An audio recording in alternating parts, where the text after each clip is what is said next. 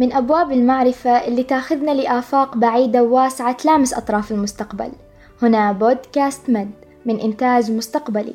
في موسمنا الثالث راح نتكلم عن أشياء لا ترى ماهيتها أسبابها وآثارها علينا. هي أشياء يتضح فيها الفرق بين سلوكك كفرد أو لما تكون مع جماعة وأسباب هذا الاختلاف. هذا الموسم عما لا نستطيع رؤيته. راجعين لكم بحلقة كل أسبوع. نطلع عليكم كل يوم أحد بموضوع مختلف. نحاول نعطيكم نبذة بسيطة وتزيد فضولكم للبحث والسؤال عنه.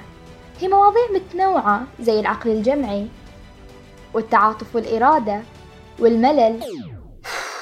بموت من الزهق. وبنوصل حتى إلى الدعابة. تفضل يا أخي كامل لو سمحت قول النكتة. لا لا ما أقدر ايود نفسي من الضحك مواضيع تبدو مختلفة. أشياء نسمع عنها أو نحس فيها وأحيانا تأثر علينا. لكن كلها أشياء ما نقدر نشوفها. فما ندري كيف شكل الملل أو هل الغضب وحش كبير من خش داخلنا ويطلع إذا عصبنا.